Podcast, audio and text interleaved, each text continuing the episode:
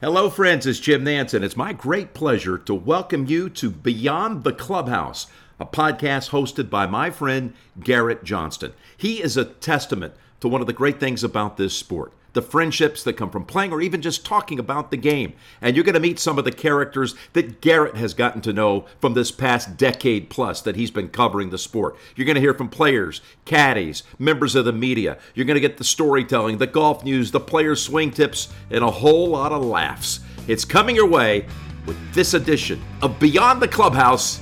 Here's Garrett. All right, what's going on, guys? Got LIV Golf DC going on this week in the Washington DC area. The first LIV Golf event I actually made it out to, and I was out there Wednesday morning, caught up with Sergio Garcia and Patrick Reed, a couple guys to go back a few years with, and want to get their thoughts on Brooks Koepka. What is his win at the PGA Championship? Getting a major. What does that mean for LIV Golf from their perspective? Um, what's the vibe been like? I talked to Patrick for a little bit longer, about nine or ten minutes with Patrick. We'll go with that one first here uh, about maybe four or five minutes with Sergio. But for Patrick Reed, what's the vibe been like going to majors this year? What's the reception been like with PGA Tour players and guys that are on the other side? Is there much of a divide? What's his perspective there? Um, also, a player like him, I've covered him for 10 years for different outlets, and I kind of asked him, hey, what's what's the way you've been portrayed in the media? How do you feel about that? Like, what is your perspective? Give us a, a sense, uh, you know, from where you're coming from. So we get into a few things with Patrick, and then also with Sergio gets through the U.S. Open. That's a big topic this week, and of course LACC. He has played it before, and he gets into that as well. Um, but it meant a lot to him, as you saw on social media. A lot of fist pumps coming down the stretch, according to Scott Harrington, who played with him. So I did ask Sergio about what that meant get back into another major. Of course, he skipped. He missed the PGA Championship. Didn't qualify. First tournament, I think, first uh, major championship he did not qualify for since 1999 U.S. Open at Pinehurst. So pretty crazy. Payne Stewart was the winner that week. Anyway, a lot of stuff here with Patrick Reed first, and then Sergio Garcia on Beyond the Clubhouse.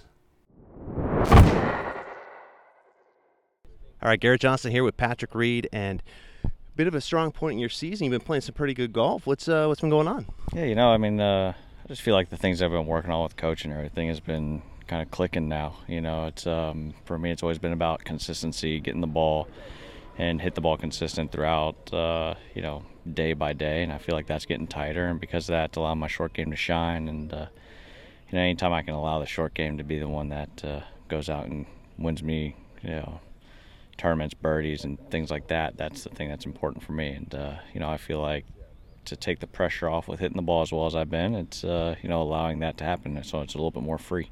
Mm. Well, when I look at uh, what's happened recently in majors, LIV players playing really well, including yourself.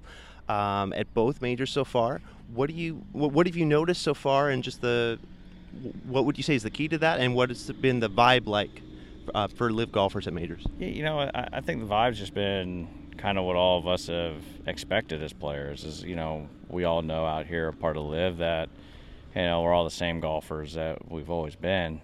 You know, we just decided to play somewhere else, and because of that, uh, you know, when we get to majors, I feel like we're more rested, ready to go, and, and you know, a little bit more fine tuned. And because of that, you know, we've been having uh, really good showings as a lot of us have had uh, a part of LIV because we come in, I feel like fresh and ready to go, and really, uh, you know, something to prove and some, you know, something to go out there and, and play for.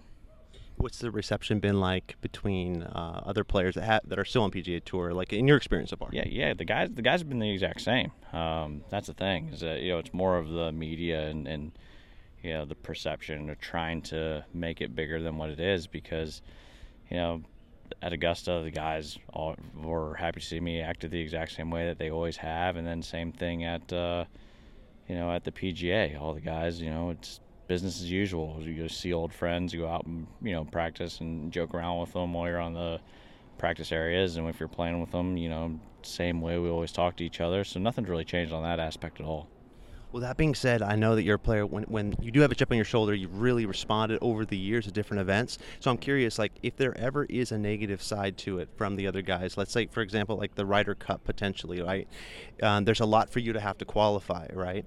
So what would you feel like you would have to do to qualify uh, to get on the Ryder Cup team, and, and what do you think your chances?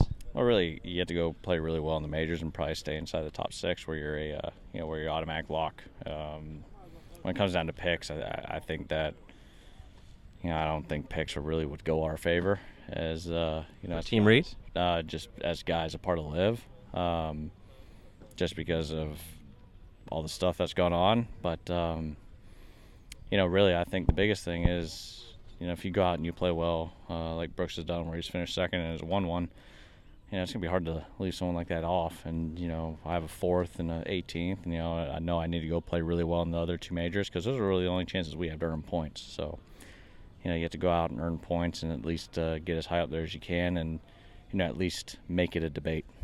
Well, you mentioned Brooks. Like, what do you feel that does for for, for you guys as LIV players watching him win a major championship? Yeah, it's huge. Um, I feel like you know not only is it huge for him, but it's also huge for live and everything because of that narrative of everyone saying that oh you know there's no real competition there's you know and all this other you know false narratives they want to try to say and all the negative negativity they want to say about LIV and we go out and we have showings like that where you know Brooks I mean oh I felt like he, sh- he should have won the first one uh, at Augusta and you know he didn't have the Sunday he wanted to and then to back it up and go to PGA and go ahead and close that deal off and you know, for the guys to play as well as we have as a whole part of LIV, It's just it, it just shows that, you know, we uh, we all we all can hack it. We're all really you know really as as good as golfers as we always have been. You know, now we're able to be rested and and primed for the big events. Well, when you mentioned that, it feels like sometimes there's like false narratives with right. whether with the media or other outlets. Like, what do you feel is feeding that? Like, what do you feel is behind that?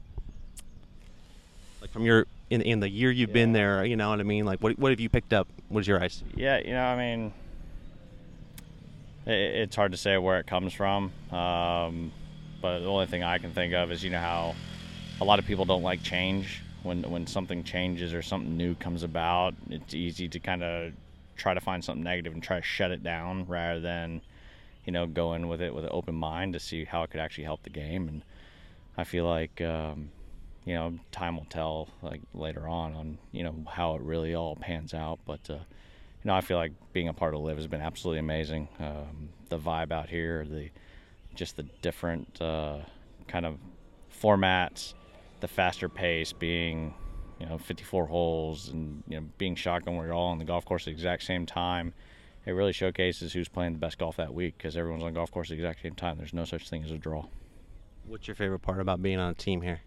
Oh, the, the team thing is huge. Um, you're out there not playing just for yourself and your small team at home, but you're out there playing for you know three other guys and their teams, and you know, and especially when you're on a team like a like ours, where we're part of the four aces, and you know the how we've played last year with the dominance of last season, and then this year coming out and even though we haven't won as many events as we feel like we should have, to still be at the top of that podium and top of that uh, standings is something huge. Yeah. And I was just going to say one thing I, I, haven't had a chance to ask you yet over the years. We've known each other since what 2013 when you were a rookie. Um, I was just curious, like in that 10 years, hard to believe you've been you know out in pro golf for 10 plus years. But do you feel like at all um, there is an unfair view of the way media covers Patrick Reed, and and if so, like what could be done to remedy that, or or, or where, what's the your thought process, your your observation? Yeah, yeah no, I definitely feel like um, you know it's been I've been portrayed the wrong way uh, in a negative light uh, through the media and, and, things like that. And you know, really, just you know, the more I just continue being myself out there, and the more I you know meet other people that uh, are outside of the golf world and also in the golf world, and just continue being true to who I am, and then actually getting to know the real me. That's how that's how it will change. But um, you know, it's just one of those things that it takes time, and it's something that's not going to happen overnight. And you know, all I can do is just keep my head down, keep doing what I'm doing, and play the way I do, and then act the way I'm supposed to, and, and set a good example for my children. And uh, as long as I'm doing that, everything else will take care of itself. I love that you said real me. So, so like, what would be for fans at home that, that you feel like maybe haven't seen the real you yet? Like, what what's something about you that that you would eliminate? Eliminate? illuminate for oh. them, like show them. Yeah, you know, I mean, the biggest thing for me, I mean, is that, yeah, when I'm when I'm inside the ropes, I'm all business, head down, focus, grind. I mean, growing up watching Tiger Woods play as a, as a kid and seeing his determination and how he was laser focused on everything. That's how a lot of us grew up uh, wanting to be like. And you know, for me, that's how I've always been. When I when I'm going to work, I'm at work. I'm my head's down. I'm focusing. I I put my blinders on. I go to work. But uh, outside of the ropes, you know, I love just to hang out, have fun, and you know, and, and play with my kids, and really just have a good time. And uh, you know, people obviously don't get to see that because they only see what's going on inside the ropes. Uh, one last thing, just because we're in a social media world, are you one, one, Are you able to put your blinders on when it comes to timelines, whether it's uh, Instagram, uh, Twitter? Like, you know what I mean? Does that you're talking about on the course, but like, Right. does it help you off the course too? Like, how do you how do you view social media? Nah, I don't like. I don't like social media. Never have. Um, Why is that? I've, I've wished my daughter a happy birthday when she was younger, and you know, just some of the trolls and just the negative comments, well, you know, wishing bad on her, and I'm like, yeah, how could you say stuff like that about a child? And that's just not right. But you know, those are also the the 40, 45, 30 year old, you know, people that are living in their parents' bedrooms and basements the whole time. Hiding behind a keyboard, maybe. Exactly. And that's the thing. I mean, people need to be held accountable for everything they say, everything they do. Um, you know, if you're a public figure, you're, you're held accountable for absolutely everything. Well, that also deserves to be said in social media and on the internet and everything. You should be held accountable for everything. And, you know, social media platforms are not held accountable for anything. They can say whatever they want, do whatever they want, and they get away with it. And, you know, that's just not, I'm, I'm not good with that. You know, you said something about being held accountable, and it makes me think. Like, um, and you don't have to answer this; up to you. But do you feel like, with some of the negative flack that may have come from Paris, and so, there might be a school of thought of people that say, "Hey, well, you should be held accountable for certain comments after what happened in Paris and the Ryder Cup." Like, what would you say to them? You know what I mean? Like, because I agree with you on accountability; it's important Yeah. in our lives in Oh, general. But like, how would you, how would you speak back to them if they Well, make that argument? So I was held accountable for that. I, you know, I talked to the guys afterwards and you know apologized to them. Told them I stepped out of line. On uh, you know I should have gone to the team first before talking to someone in the media. But um, you know it's one of those things that you know I, I talked to those guys and, and buried those those hatchets once uh, once that was all said and done. But uh, you know I mean it's things like that. You learn from those mistakes and you, you move on and you just make sure that they don't happen again. He's on the leading four aces team uh, here on LIV Golf. Patrick Reed. All right, my thanks to Patrick Reed for jumping on there for about nine, ten minutes. Some interesting stuff. He got down, uh, obviously, the way the media portrays him, social media, thoughts on that. And, you know, we I felt like there were some layers on the onion we were able to get to with with how Patrick thinks. Um, so there's Patrick for now. And then now Sergio Garcia, as I mentioned, talks about qualifying for the U.S. Open, looks ahead in the schedule as well, and talks about obviously what Brooks Koepka's win means for LIV Golf and for Sergio.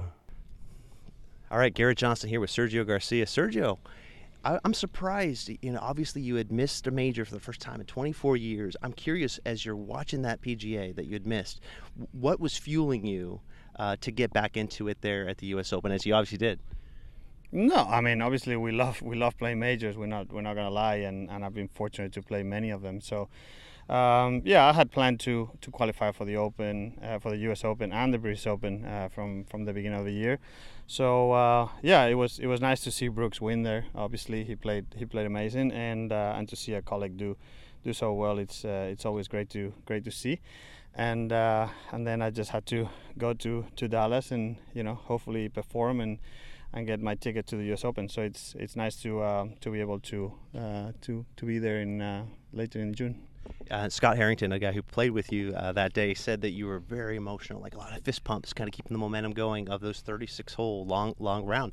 For you, what what was that like? Like obviously wanting to be back in a major, like what were you thinking mentally? Ah, I mean, I played I played one qualifier before in 2011, so I knew uh, I knew how how tough it is, and uh, you know how um, how much emotion you you get uh, into it to to try to make it, and it's not easy. You know, you're playing 120 120 guys for only eight spots, so it's it's tough. You have to play well. There's a lot of a lot of good players out there, so um, you know, it was uh, obviously I was I was thrilled about it, and you know, I put myself in a situation to uh, to get through. So obviously, uh, going down the stretch, I uh, you know I wanted to to achieve it. You know anything about L- LACC where they're going to have the U.S. Open? I, I imagine you've been to Riviera many times, but what do you know Mhm. about that course? I played I played uh, LACC uh, probably like three or four years ago with uh, with a with a buddy of mine, Mardy Fish.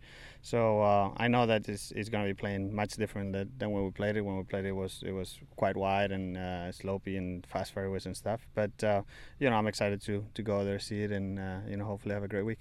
And as a wrap, you mentioned Brooks Koepka winning. What does that mean? Like, you know, what was your reaction to that? Seeing a LIV golfer win a major in that kind of capacity, what did that do for you?